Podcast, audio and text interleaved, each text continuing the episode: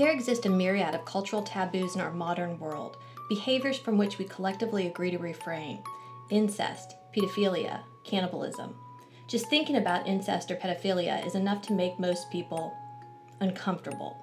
In fact, the mere idea of cannibalizing another person is enough, quite literally, to turn your stomach.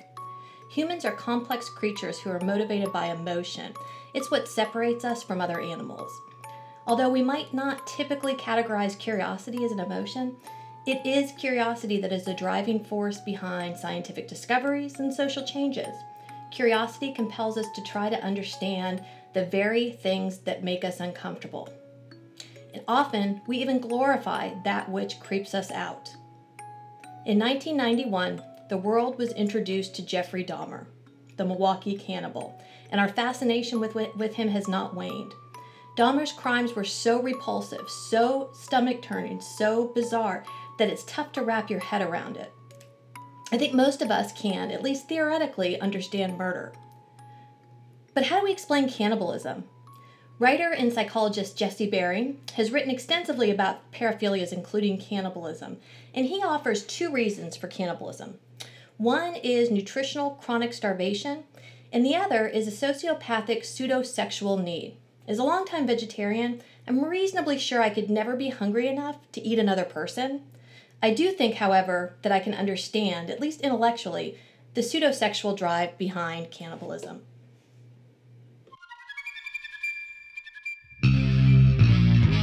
Oompa loompa.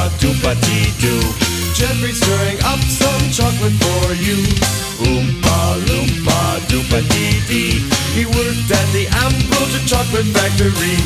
What would you bet Jeffrey guzzled down meat? Eating a bunch of the fellows he'd meet. If Jeff was a cat and men were the rats, what do you think will come of that? I don't like the look of it. Oompa loompa doompa dee da. Jeffrey loved eating men from gay bars, and he lived in happiness too. Like the Oompa loompa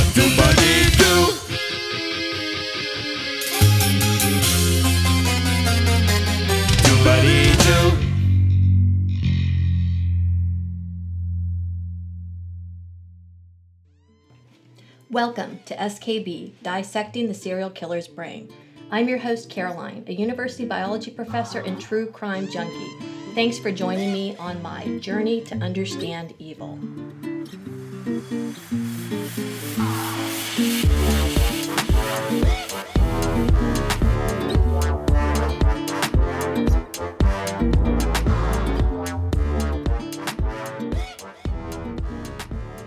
It was July 22nd, 1991, just about 11:30 p.m. when Milwaukee police officers Mueller and Roth were flagged down by a man with a handcuff dangling off of his left wrist.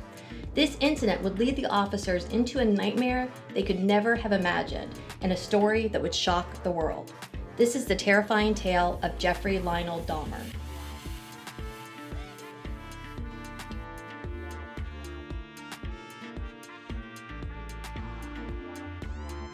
The Milwaukee Cannibal was responsible for the murders of at least 17 innocent men between 1978 and 1991. And in this series, I will attempt to answer the question of nature versus nurture. Was Jeffrey Dahmer born evil, or was his evil the result of environmental trauma?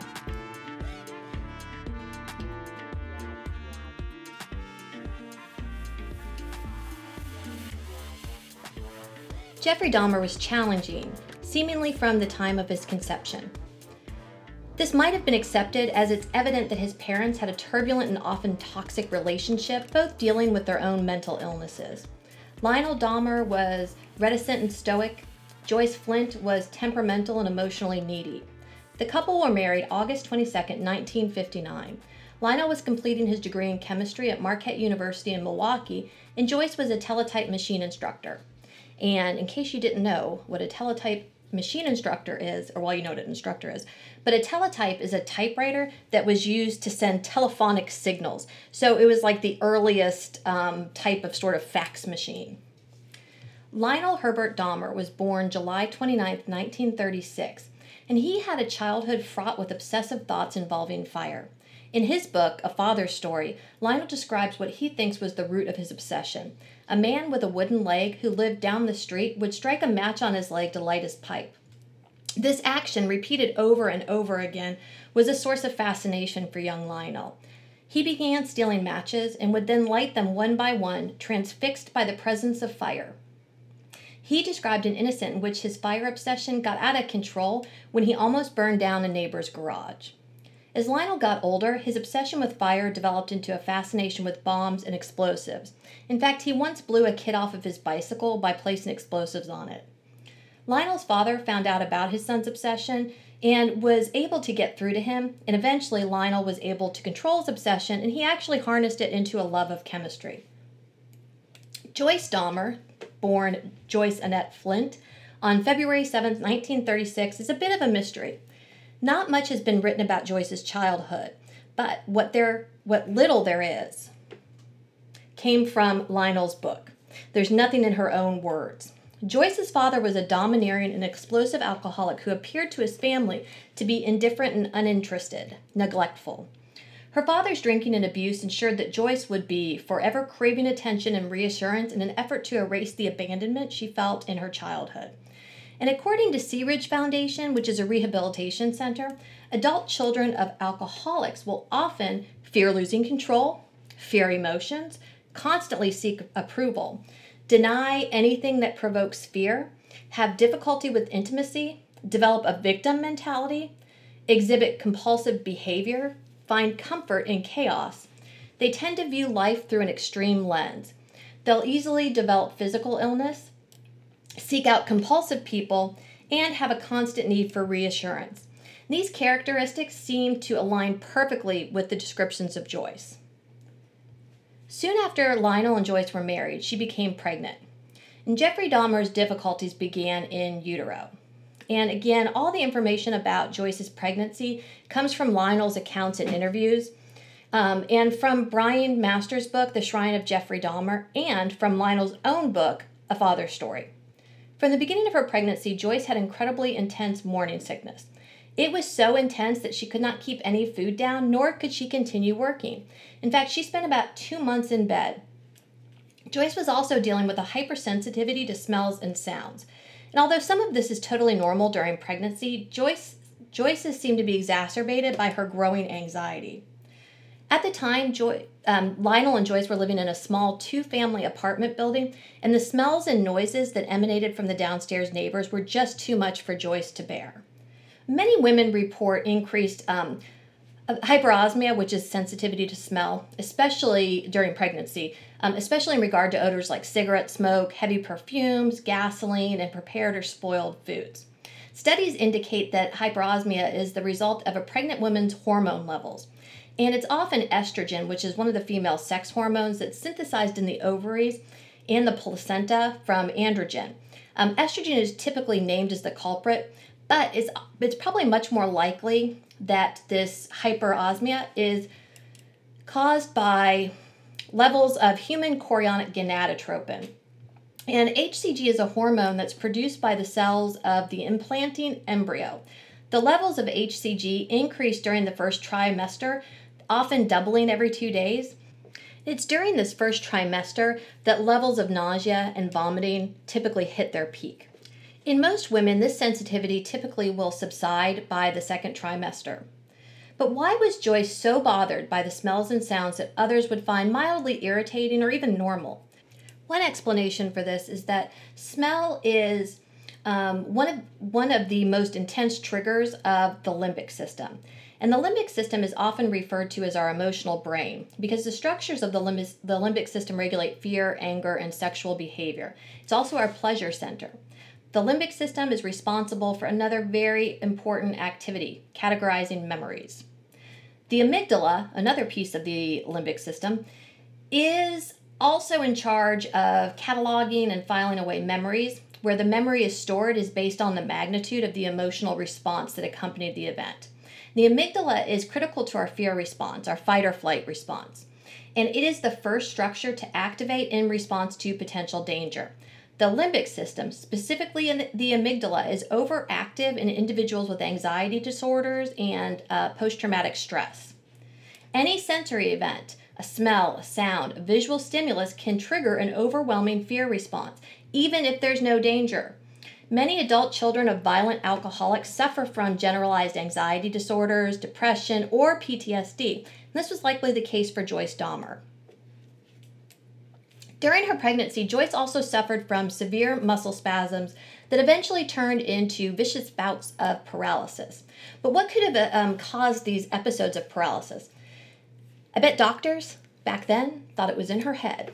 The truth is that morning sickness can cause something called hypokalemia, which is low potassium. Potassium is one of the one of the um, super important major ions that helps to keep your body balanced. Hypokalemia can be the result of um, mom not eating enough, um, and thus she's not replenishing her potassium and other ions. Or it could be due to excessive vomiting that leads to electrolyte depletion. And again, potassium, sodium, calcium, chloride, these are all electrolytes or ions. The imbalance of electrolytes can cause muscle fatigue. In extreme cases, it can lead to temporary paralysis. Potassium plays an important role in maintaining this homeostatic balance in the body. You have something like 37 trillion cells in your body, and these cells contain the machinery needed to keep you alive. Of the 37 trillion cells we have, roughly, and this is a total guesstimation here, 13 trillion are muscle cells. So muscles need some sort of stimulus in order to contract, and this stimulus comes in the form of electricity. And that electricity is created by ions like sodium and potassium. Under normal resting conditions, there are high levels of potassium and low levels of sodium inside of the cell, and the opposite outside of the cell. So, when a muscle contracts, it does so because there's a change in the electrical potential of the cell because sodium is rushing in in exchange for potassium. And the exchange is an uneven exchange. So, it's three potassiums, I mean, sorry, it's three sodiums per two potassium. In order to return to its resting state, potassium exits the cell. A quick aside the cocktail used for lethal injections includes a barbiturate to induce loss of consciousness, um, pancuronium bromide to block the actions of the muscles to cause paralysis, and potassium chloride to stop the heart. Um, potassium chloride in lethal doses prevents the, the heart muscles from returning to rest. To treat Joyce's muscle freezing or uh, rigidity spells, her doctor would administer barbiturates and morphine. Barbiturate use during pregnancy can lead to behavioral issues in an infant, and it's also been associated with learning disabilities, decreased IQ, performance deficits, increased incidence of psychosocial maladjustment, and demasculinization of gender identity and sex role behavior in males. Interestingly, fetal exposure to barbiturates has also been connected to decreased responsiveness to aversive stimuli, meaning maybe that's why Dahmer could do the things he did so many years later. Normal person would be totally disgusted by eating another human being, but maybe it was this um, exposure to barbiturates. Morphine use during pregnancy specifically has not been studied extensively. However, babies born to women who use opioids may present with long term um, neuropsychological consequences associated with dysfunction in their intellectual ability and emotional control during their childhood. To treat her morning sickness, Joyce was prescribed thalidomide, Thalidomide is a sedative that was widely prescribed in the 1950s to pregnant women to help with nausea, but it was pulled by the FDA from this use in 1961 because it was causing birth defects, including ab- abnormalities in limb formation, and it has also been linked to brain damage. Thalidomide is still used today, but mainly as a cancer treatment or immunosuppressant, um, and those taking it are told not to become pregnant. Joyce also took an anti anxiety medication called Equanil, up to 26 pills a day, according to Lionel. Equanil should not be taken during pregnancy, especially during the first three months, because it can, hinder, it can hinder the neurological development of the embryo. The dangers of taking Equanil during pregnancy were reported as early as 1974, but unfortunately not in the 1960s. Like many anti anxiety medications, Equanil is an addictive substance and it can have profound withdrawal effects if it's stopped suddenly. All right, so we've got her bouts of muscle paralysis, her morning sickness. Joyce also suffered from seizures. But the seizures could have been caused by the thalidomide, the Equanil, and or by her severe nausea. Finally, Joyce was extremely isolated during her pregnancy. She had to quit her job as a teletype instructor because she was so sick and she didn't drive. So she was she had no way to get out and be around other people. Eventually Lionel and Joyce moved in with Lionel's parents in order to avoid the external stimuli uh, from her neighbors that caused Joyce so much misery. But the move and living arrangement here with Lionel's parents did not go well er, either. And as I stated earlier, all of this information comes from Lionel's books and from interviews with Lionel and his second wife, Sherry.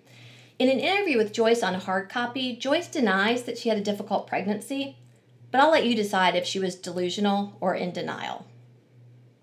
If you don't recognize the voice of the man that's interviewing Joyce, it's Stone Phillips.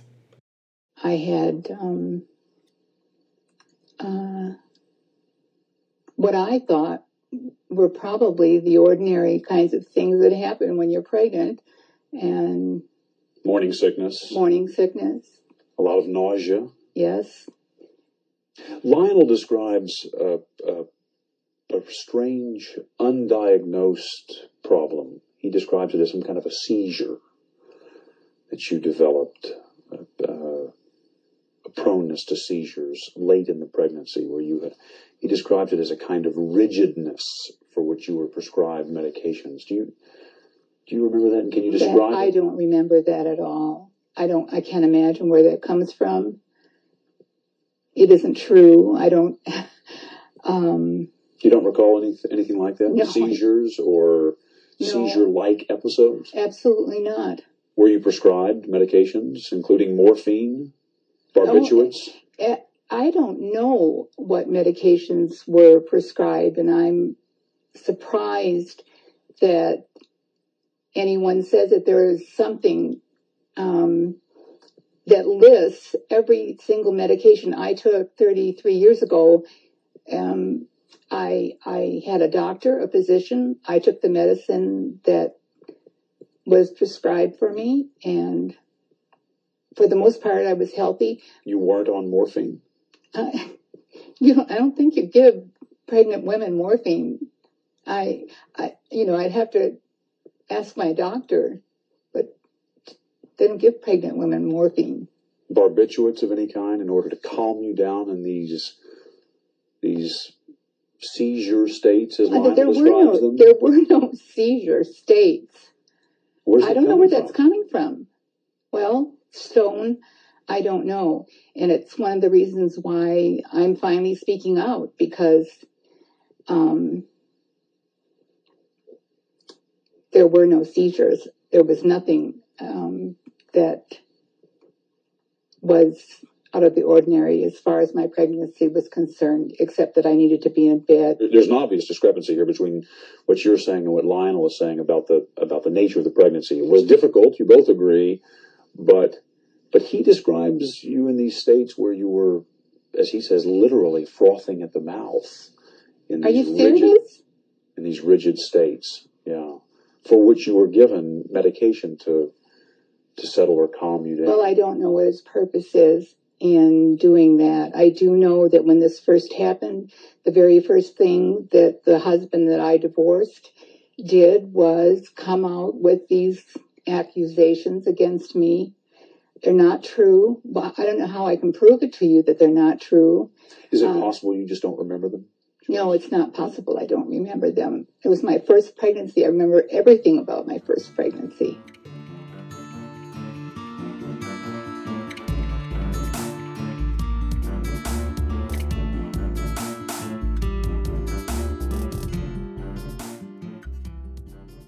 Jeffrey Lionel Dahmer was born on May 21, 1960. The only apparent issue seemed to be the fact that he was born with a minor deformity of one of his legs. This is likely a result of Joyce's use of thalidomide. I mean, he had to be in a cast for the first few months of his life. Joyce was not excited at the prospect of breastfeeding, which I totally get because until I actually had a baby, I found it appalling as well. Um, she began to dread it and quit just after a few days. And breastfeeding is a really important um, gift or sacrifice that a mother can give or make for many reasons. To start, mom passes antibodies and other important immune cells, as well as proteins and minerals, through her milk. But maybe even more important than the immune and nutritional value of breast milk is the bonding that occurs between mother and baby. The hormone that's responsible for uterine contractions during childbirth and for the milk letdown reflex during breastfeeding is also referred to as the cuddle hormone, and it's called oxytocin. During breastfeeding, baby's suckling stimulates mom's posterior pituitary gland to release oxytocin. And as this is happening, baby's posterior pituitary gland also releases oxytocin. So, one of the super important the one of the super important parts of breastfeeding is this contact between baby and mom and eye contact between baby and mom or caregiver because persistent body contact and nurturing from mom elevates the baby's oxytocin levels. In the absence of baby's own oxytocin, cortisol levels will rise. And cortisol is that pesky stress hormone. Um, but it's part of the, the stress response or fight or flight response, cortisol is. And it's oxytocin that's responsible for the attachment between parent and baby. Oxytocin pathways are negatively affected by prenatal stress, prenatal drug use, and exposure to adversity. And if a baby is forcibly and abruptly weaned, it can feel like a rejection. And a baby can't reason through what rejection is. According to Lionel, Joyce experienced severe de- postpartum depression and only picked up Jeffrey to change his diapers, feed him, or to take a picture with him. And infants of mothers with postpartum depression showed the lowest levels of social engagement during interactions with their mothers. Um, they were unable to self regulate during situations that introduced novelty. They fussed and cried more often, and their physiological stress response showed both higher baseline levels and more pronounced stress reactivity. So, what that means is their stress hormones, um, things like cortisol, were higher than they were in babies whose mothers didn't suffer from postpartum depression. And their their stress reactivity means like how quickly or how easily the baby is stressed out.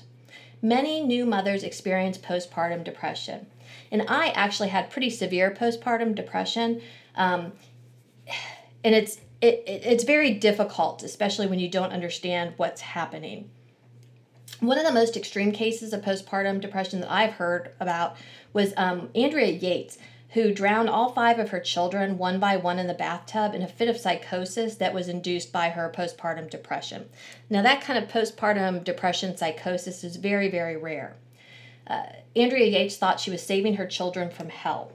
Joyce's case did not seem to be as extreme as Yates. However, it definitely had a negative impact on Jeffrey's development because it went untreated. Early, Jeffrey began to associate his existence with his mother's unhappiness. There was also a permanent state of tension and anger between Joyce and Lionel throughout their marriage, and it was at its worst during these early days. And this is when Lionel and Joyce were living with Lionel's parents, and Lionel was frequently absent. And he, over the years, would use work and school to avoid Joyce. This goes without saying, but Jeffrey Dahmer's parents had a substantial influence on his childhood. Lionel was rarely home due to his university studies, um, he earned a master's degree in chemistry early on in the Dahmer marriage. Within the first year of his life, Jeffrey fell out of his little spider walker and smashed his chin. So who knows if he suffered from a concussion. It might surprise you to learn that the brain actually has quite a bit of room within the skull to move around, and it can be jarred pretty easily if there's sufficient force. We now know that head trauma is a common trait amongst serial killers. When Jeffrey was two, Lionel accepted a graduate assistant post in Iowa so that he could pursue his PhD.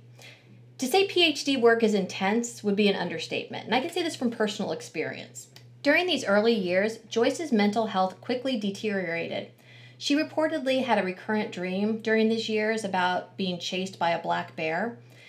And according to various dream interpretation websites, including Lauri Loewenberg, who is the absolute bomb, uh, being chased by a bear means that you're one, running away from your problems. Um, arguments with Joyce and Lionel continued and they got worse. They even became physical at times. Jeffrey saw his father hit his mother when she was hysterical, and Lionel was attempting to calm her down. Verbal or physical abuse between parents messes kids up, because often violence then becomes blurred into their developing sexuality. In male children, this is especially true when the father is passive and the mother aggressive. Domineering mothers and weak fathers seem to be a recurring theme among sexually motivated serial killers. There are no perfect parents, but Lionel and Joyce appear to be on the crappier spectrum of parenting. From ages 2 to 4, Jeffrey suffered from a number of illnesses, regularly contracting ear and throat infections. Although there is no info available about early childhood fevers in Jeffrey, it is possible that Jeffrey sustained brain trauma due to these frequent fevers. Typically, brain damage doesn't occur unless there's a, sta- a sustained fever of more than 106.7 degrees. There's a lot of conflicting data um, out there regarding the impact of a fever on the brain's function. Jeffrey Dahmer attended preschool in Ames, Iowa, but preschool was difficult for Jeffrey. The three year old was awkward and had trouble fitting in with the other children. According to a um, 2002 posthumous analysis by Silva, Jeffrey Dahmer had Asperger's syndrome. So, what's Asperger's? According to the DSM, which is the Diagnostic and Statistical Manual of Mental Disorders, according to the DSM 4, Asperger's syndrome is defined as, quote, impaired social interactions, especially difficulty with social reciprocity, idiosyncratic interests or activities, odd, mechanical, or socially inappropriate speech patterns. End quote. In the 1960s and 1970s, this was not a diagnosis. It wasn't until 1990 that Asperger's was included in the DSM. Asperger's is typically now diagnosed or is recognizable around age three or even a bit later. So, Asperger's, just some more detail here. Um, there's qualitative impairment in social interaction, and it's manifested by at least two of the following things. Marked impairment in the use of multiple nonverbal behaviors such as eye to eye gaze, facial expression, body posture, and gestures to regulate social interaction. Failure to develop peer relationships appropriate to developmental level. Lack of spontaneous seeking to share enjoyment, interests, or achievements with other people, or lack of social or emotional reciprocity. Next um, is restrictive, repetitive, and stereotype patterns of behavior, interests, and activities as manifested by at least one of the following. An encompassing preoccupation with one or more stereotyped and restricted patterns of interest that is abnormal either intensity, in intensity, or focus apparently inflexible adherence to specific non functional routines or rituals, persistent preoccupation with parts of objects. Remember that one. So, the disturbance causes clinically significant impairment in social, occupational, or other important areas of functioning. Uh, there's no clinically significant general delay in language, and there's no clinically significant delay in cognitive development or in the development of age appropriate self help skills, adaptive behavior other than social interaction, and curiosity about the environment in childhood. Criteria are not met for other specific pervasive developmental disorder or schizophrenia. So, based on all of that, this diagnosis seems to be right on the mark. Um, and and we can look at how Lionel would later describe a young Jeffrey Dahmer. And this is what Lionel had to say that Jeffrey lacked proper eye gaze. Um, he had an emotionless facial expressions, expressions, motionlessness in his mouth. He had a rigid, straight, knees locked, feet dragging posture. He was emotionally detached or disconnected, and he enjoyed repetitive games and games that mimicked stalking, hide and seek, things like that. In stark contrast to Lionel's description of Jeffrey, Joyce described Jeffrey as a wonderful child that showed no signs of mental disturbance. So, what was a four year old Jeffrey Dahmer like? Well, one day Lionel had cleaned a bunch of animal bones up from under the house and he placed them into a bucket. He set the bucket down and was talking with Joyce when he turned around to see that Jeffrey had taken the bones, the bunch of bones out of the bucket and was staring at them, dropping them on the pavement with fascination. Lionel noted that Jeffrey seemed oddly thrilled by the sound the bones made, and Jeffrey commented that the bones were like fiddlesticks. There are lots of these little, seemingly in- insignificant stories about a very young Jeffrey Dahmer that don't really mean anything except in the context of what would happen later. One day, Jeffrey asked Lionel what would happen if somebody cut out his belly button. Not too unusual, right? I think most four year olds have a normal curiosity about their body and all of its parts. For a long time, we thought serial killers or psychopaths lack empathy. But more recent studies indicate that instead, psychopaths have an empathy switch, meaning that they can feel empathy towards some if they try. Empathy lies in an area of the brain located with the inferior parietal lobule called the right supramarginal gyrus. If you're interested in seeing these brain parts, I'll post a labeled picture of a real brain on the website. The inferior parietal lobule is involved in the, interpret, in the interpretation of emotional stimuli from others. So, this coupled with the right supramarginal gyrus allows us to see and then feel the emotion of others. At an early age, Jeffrey would begin to show a lack of empathy. And one example of this is when he tricked a neighborhood boy into sticking his hand into a hornet's nest. It was in 1964, when he was four years old, that Jeffrey was diagnosed with a double hernia and had to have surgery. No one thought to explain to little Jeffrey what was about to happen. And so, when he woke up and was in a great deal of pain following the surgery, he asked his mother and the doctors if they'd cut off his penis. That must have been terrifying. After the surgery, his personality changed from a happy, exuberant child to a sullen and introverted one. And it's very likely that early exposure to anesthesia had some detrimental effects on Jeffrey. In fact, exposure to general anesthetic and sedating drugs for more than three hours can cause widespread loss of nerve cells in a young developing brain. Studies suggest that these changes and or losses of nerve cells can result in long-term negative effects um, on behavior and learning, and that anesthesia exposure may also contribute to the development of ADHD or a lower IQ or even delayed language development. Finally, exposure to anesthesia in young children can lead to decreased volume in an area called the cerebellum, the occipital lobe, and the right frontal lobe. The cerebellum is responsible for the coordination of voluntary motor movement, balance, and muscle tone. And a reduction in gray matter in the occipital lobe, specifically in an area called the right lingual gyrus, is associated with self reported ratings of dissociation and limbic irritability.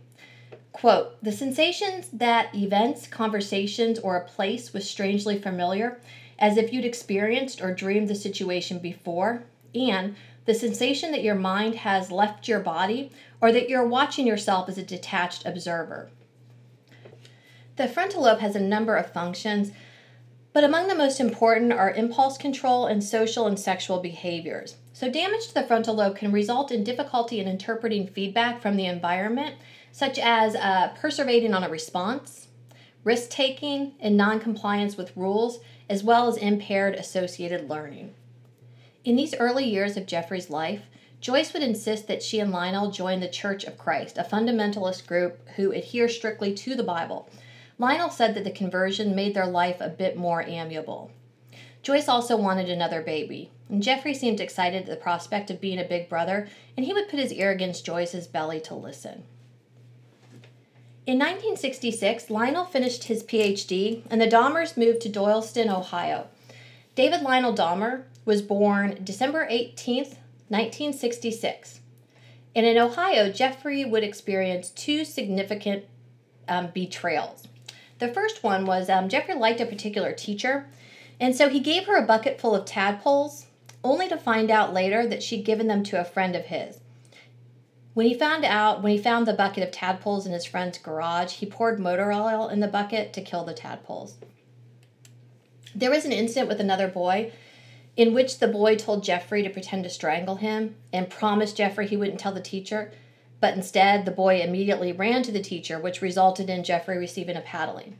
Brian Masters, in his book, The Shrine of Jeffrey Dahmer, postulates that it was around this time that Jeffrey began to develop schizoid personality disorder, which is characterized by a lack of interest in social relationships, secretiveness, apathy, detachment, and a tendency towards solitary activities. There is an inability to trust anyone.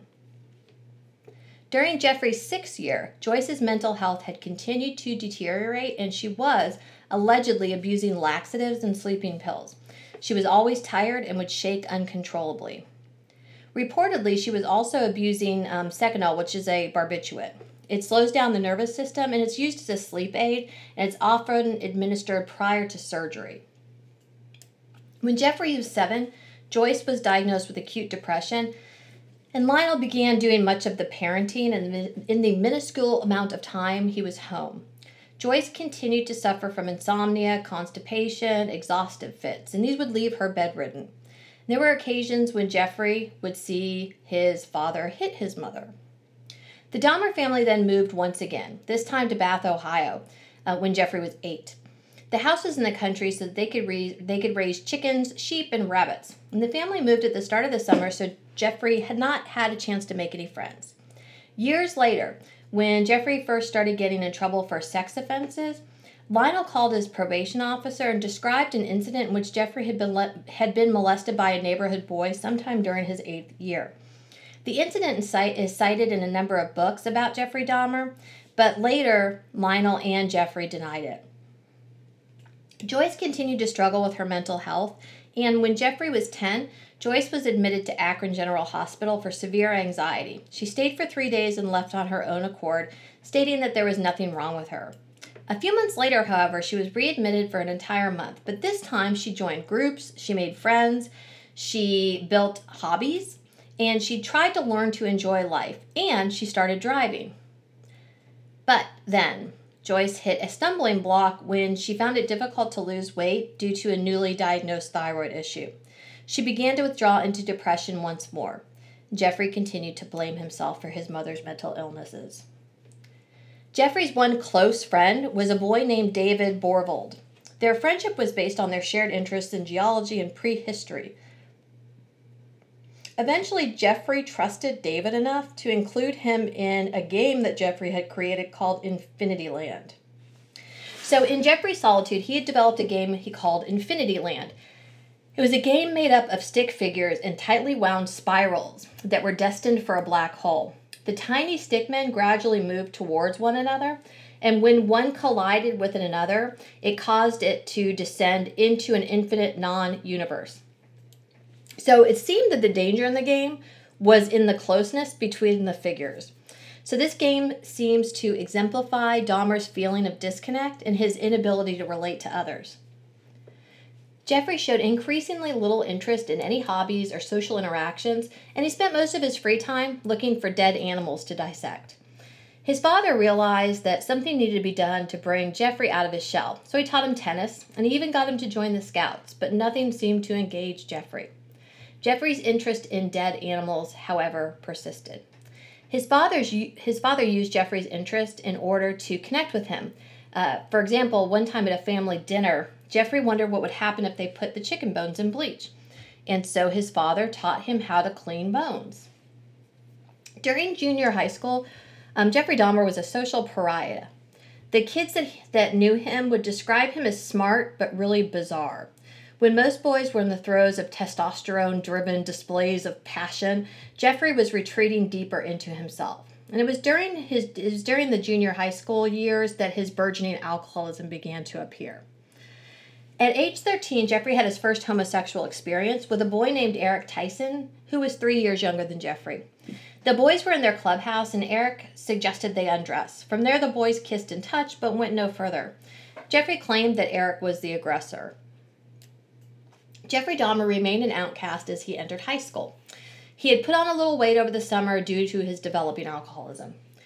And he would try to fit in by making people laugh. And if you saw the, the My Friend Dahmer movie, there were a couple of scenes where Jeffrey would spaz out, and the kids would call this doing a Dahmer.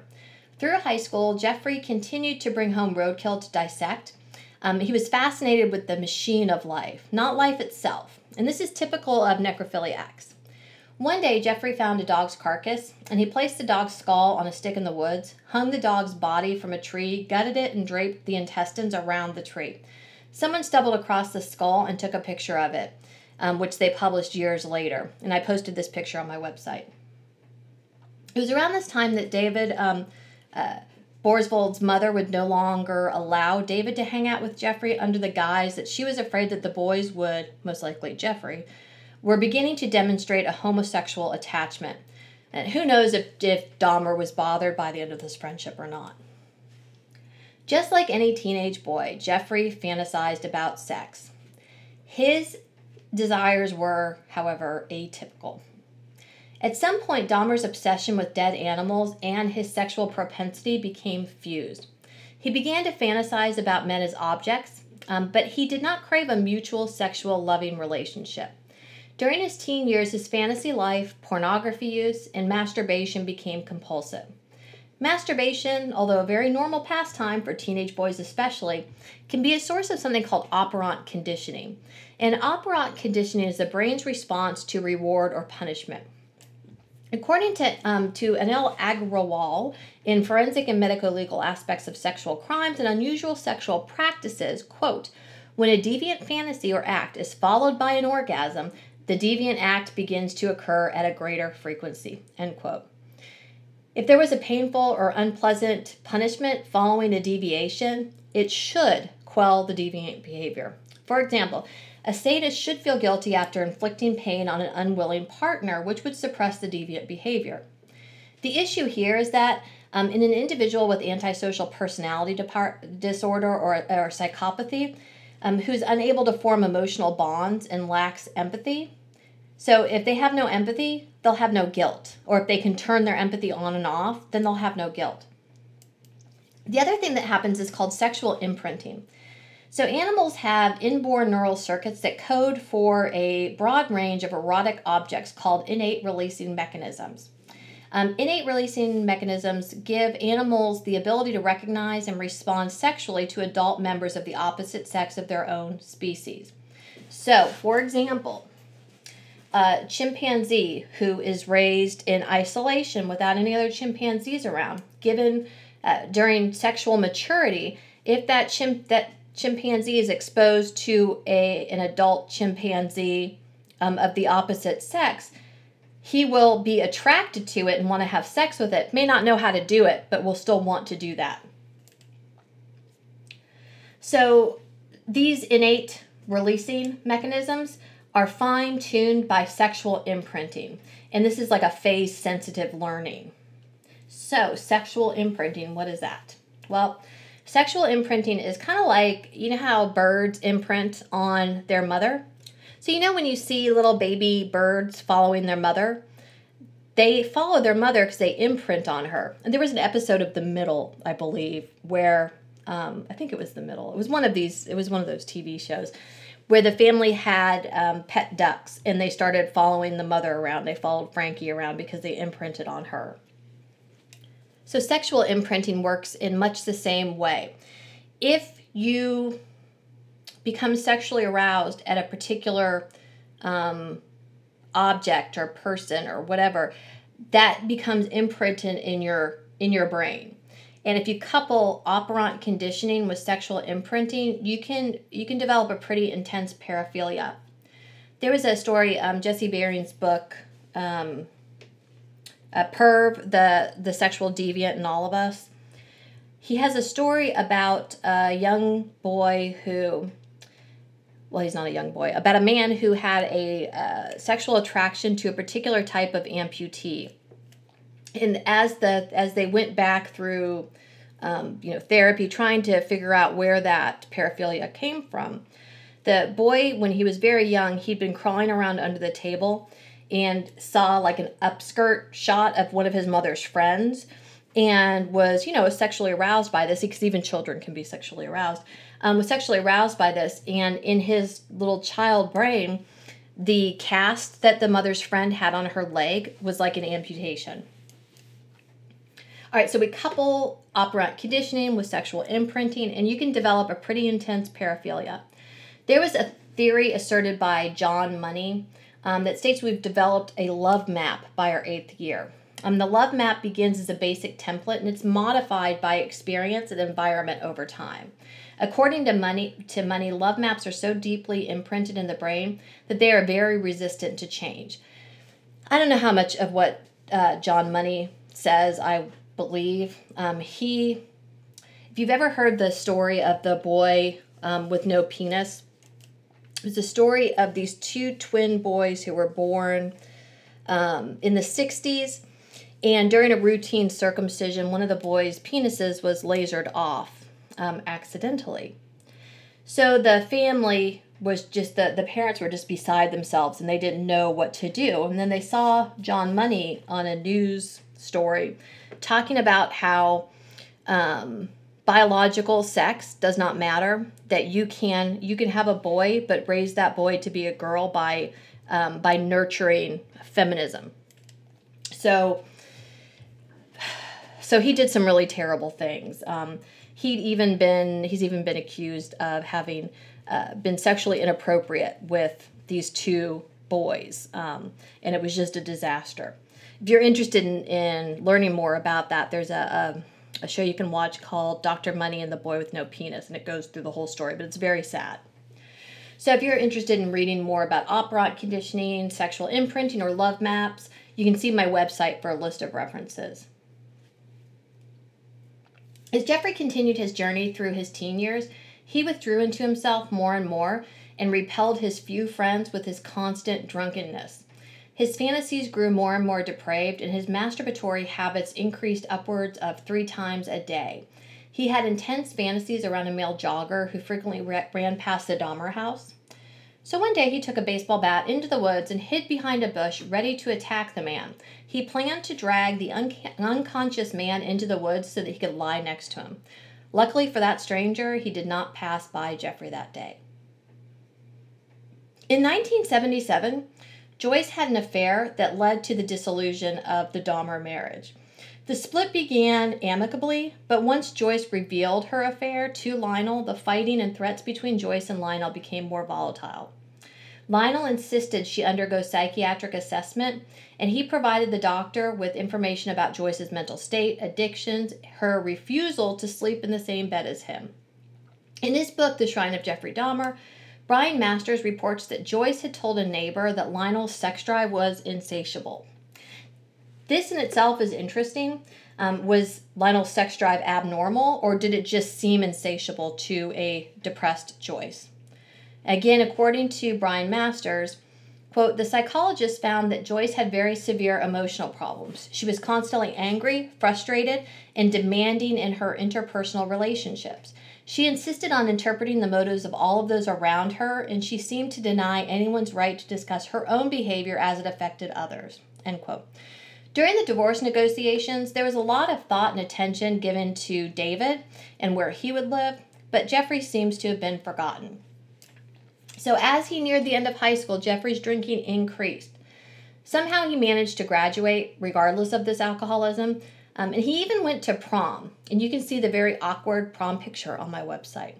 His prom date was interviewed um, on the Oxygen special, Dahmer on Dahmer. She explained that she'd agreed to go with him, but that he was gone for most of the evening. And although he promised her he wouldn't drink, he was, of course, drunk. Not knowing what to do when he finished high school? Well, Lionel decided that Jeffrey should go to The Ohio State University in the fall. But in the meantime, Jeffrey would continue living with his mother. With his 2.0 GPA, the entrance the entrance requirements for the Ohio State University must have been a lot less stringent in 1978 than they are now. Lionel, following the divorce, had begun dating a woman named Sherry. And in May of 1978, Jeffrey and David met her. Much to Lionel's chagrin and his assessment of her mental state, Joyce had been awarded custody of David. She would often take David and travel to Wisconsin, leaving Jeffrey home alone. And it was during one of these times that she had left Jeffrey home alone. It was um, an evening on June 23rd, 1978, that Jeffrey went for a drive um, and he picked up a hitchhiker named Stephen Hicks. The boys went back to Dahmer's house and they drank and smoked some weed. But when it came time for Stephen to leave, Jeffrey didn't want him to go. So logically, Jeffrey hit Stephen over the head and then strangled him with a barbell. Jeffrey then caressed Stephen's dead body, kissed it, laid next to it, and finally masturbated over it. Um, Dahmer dismembered Stephen's body, placed it in garbage bags that he then attempted to drive to the dump in the middle of the night. Well, this night he'd been drinking and he was pulled over for driving erratically. Officers noticed the smell from the back of this from the back seat, but believed Jeffrey when he claimed it was the family garbage that he was driving to the dump in an effort to clear his head because of all the turmoil going on at home. Well, after that scare, Jeffrey returned home and disposed of all the body parts. Well, all except for the head, which he carried to his room and masturbated in front of, looking at it. In August, Joyce packed up David and moved to Wisconsin without Jeffrey. So for some time, he was isolated, without money, and with very little food in the house. In September, Lionel and Sherry discovered that Jeffrey had been left alone to fend for himself, at which time they moved in and Sherry cleaned the place up. Jeffrey was going to start college that fall at The Ohio State University, and it was Sherry who took charge of getting Jeffrey ready for college. She bought him clothes and whatever else he might need. And Jeffrey moved into his dorm room, which he shared with three roommates. His roommates found Jeffrey weird, but it was his alcohol consumption that really put them off. To finance his alcoholism, Jeffrey began selling his plasma. He demonstrated strange behaviors like stacking all the dorm furniture up into one room and smearing pizza all over the walls. He damaged the tiled wall of the bathroom, lost his keys, had his bike stolen, and was suspected of stealing money and items of value from his roommates. Shockingly, Jeffrey failed out of college after the first term. He moved back in with Lionel and Sherry, and once home, Jeffrey continued to drink and smoke marijuana. Once he borrowed his dad's car, but he subsequently misplaced it. Lionel's solution for Jeffrey's behavior was for Jeffrey to join the military.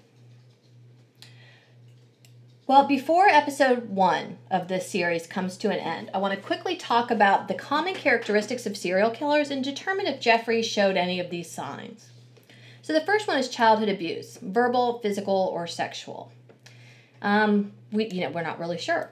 Neglect or isolation, and a later tendency towards self inflicted solitude, voyeurism, an inability to feel empathy or the ability to switch it off, animal abuse, pyromania, which, much like animal torture, pyromania in children is really often symptomatic of abusive home life or a need for control.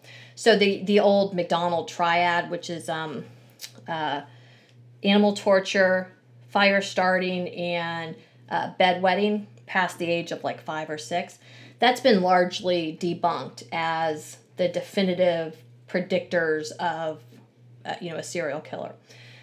Um, serial killers often have a predisposition towards addiction, and there's head trauma. So, of these, clearly, young Jeffrey was emotionally neglected. He did not seem to have the capacity for empathy, and he had a predisposition towards addiction. Jeffrey faced adversity from, it seems, the moment he was conceived. His mother reportedly suffered from severe, debilitating morning sickness, seizures, and anxieties.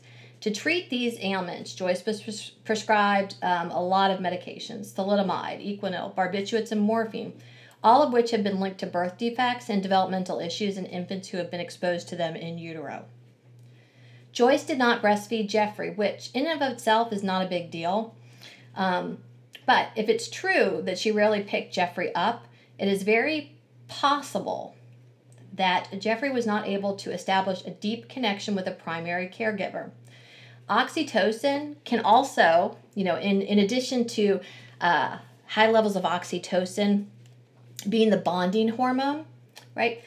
Oxytocin can also intensify memories of bonding gone bad, such as in cases where men have poor relationships with their mothers. And this is according to a 2015 article in Live Science or Live Science. So there are four neurotransmitters oxytocin, dopamine, serotonin, and endorphins that are responsible for mood and mental health. And without oxytocin driven bonding early on, there's almost a guarantee of a plethora of problems throughout the child's life. Many examples of the impact of a lack of nurturing occurred in the 1980s and 90s when it was common to adopt Romanian orphans. The problem was that many of these children later exhibited something called reactive attachment disorder, um, and they were often they're often described as elusive, emotionally closed off, and defiant. The children from the Romanian orphanages are an egregious example, with extreme numbers of children suffering from RAD. Many of these children were not only neglected, but they were also abused and were not provided with the basic necessities for healthy growth and development. More important than anything else, these children were cut off from normal nurturing and love from a primary caregiver.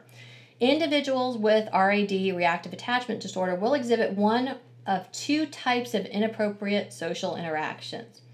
The first is indiscriminate and excessive attempts to receive comfort and affection from any available adult, even relative strangers. Two, which this one seems to be a little bit more in line with Jeffrey Dahmer, extreme reluctance to initiate or accept comfort and affection, even from familiar adults, especially when distressed. When a child does not feel as though they have an adult who loves them unconditionally and will protect them from all bad things, they never develop the ability to love and protect others unconditionally. If Jeffrey was emotionally neglected, this may explain his inability to accept comfort or feel empathy. It's also likely that Jeffrey had Asperger's syndrome. And remember that Asperger's is associated with repetitive thinking and behavior. Um, some researchers have actually categorized Asperger's as a form of OCD.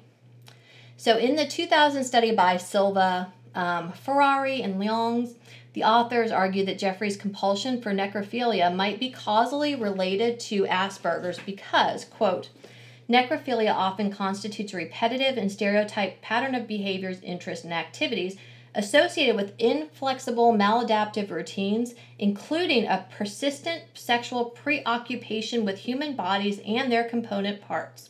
However, it should be emphasized that Jeffrey's necrophilia, in other words, the creation, collection, and utilization of cadavers and their component parts, is a sexualized form of the repetitive behavioral patterns typically encountered in Asperger's. End quote. The idea is that because individuals with individuals with Asperger's process others differently. For example, a child with autism or Asperger's will um, employ face processing strategies that rely on component facial properties rather than viewing the face as a whole.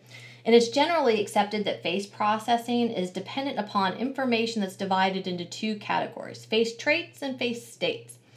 Um, as described in Pascalis in 2011, face traits include um, facedness, either face or non face, species, humans, dogs, gender, male, female, race, Caucasian, Asian, African American, so, eh, you know, just different races, aesthetics, attractive or unattractive, age, old or young, and identity, you know, John, Mary. Face states refer to dynamic and transient facial cues. And these cues are used to help process speech, emotional expressions, intentions, and attention.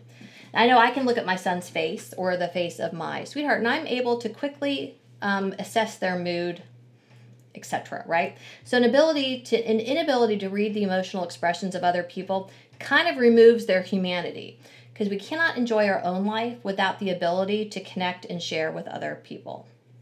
Did Jeffrey's early exposure to dead animals or animal bones set the stage for something far more sinister? Do you remember that scene from American Pie where the character played by Jason Biggs is caught masturbating into a pie? Well, that just screams testosterone crazed teenage boy to me. So, what would happen if young Jeffrey Dahmer, with no one to talk about his burgeoning sexual feelings with, um, became sexually aroused during one of his animal dissections? And what if this arousal was answered through masturbation?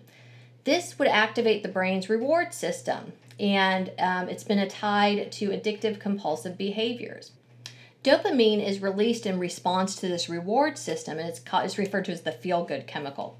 But in order to continue to receive that good feeling, the dose of dopamine must continue to increase.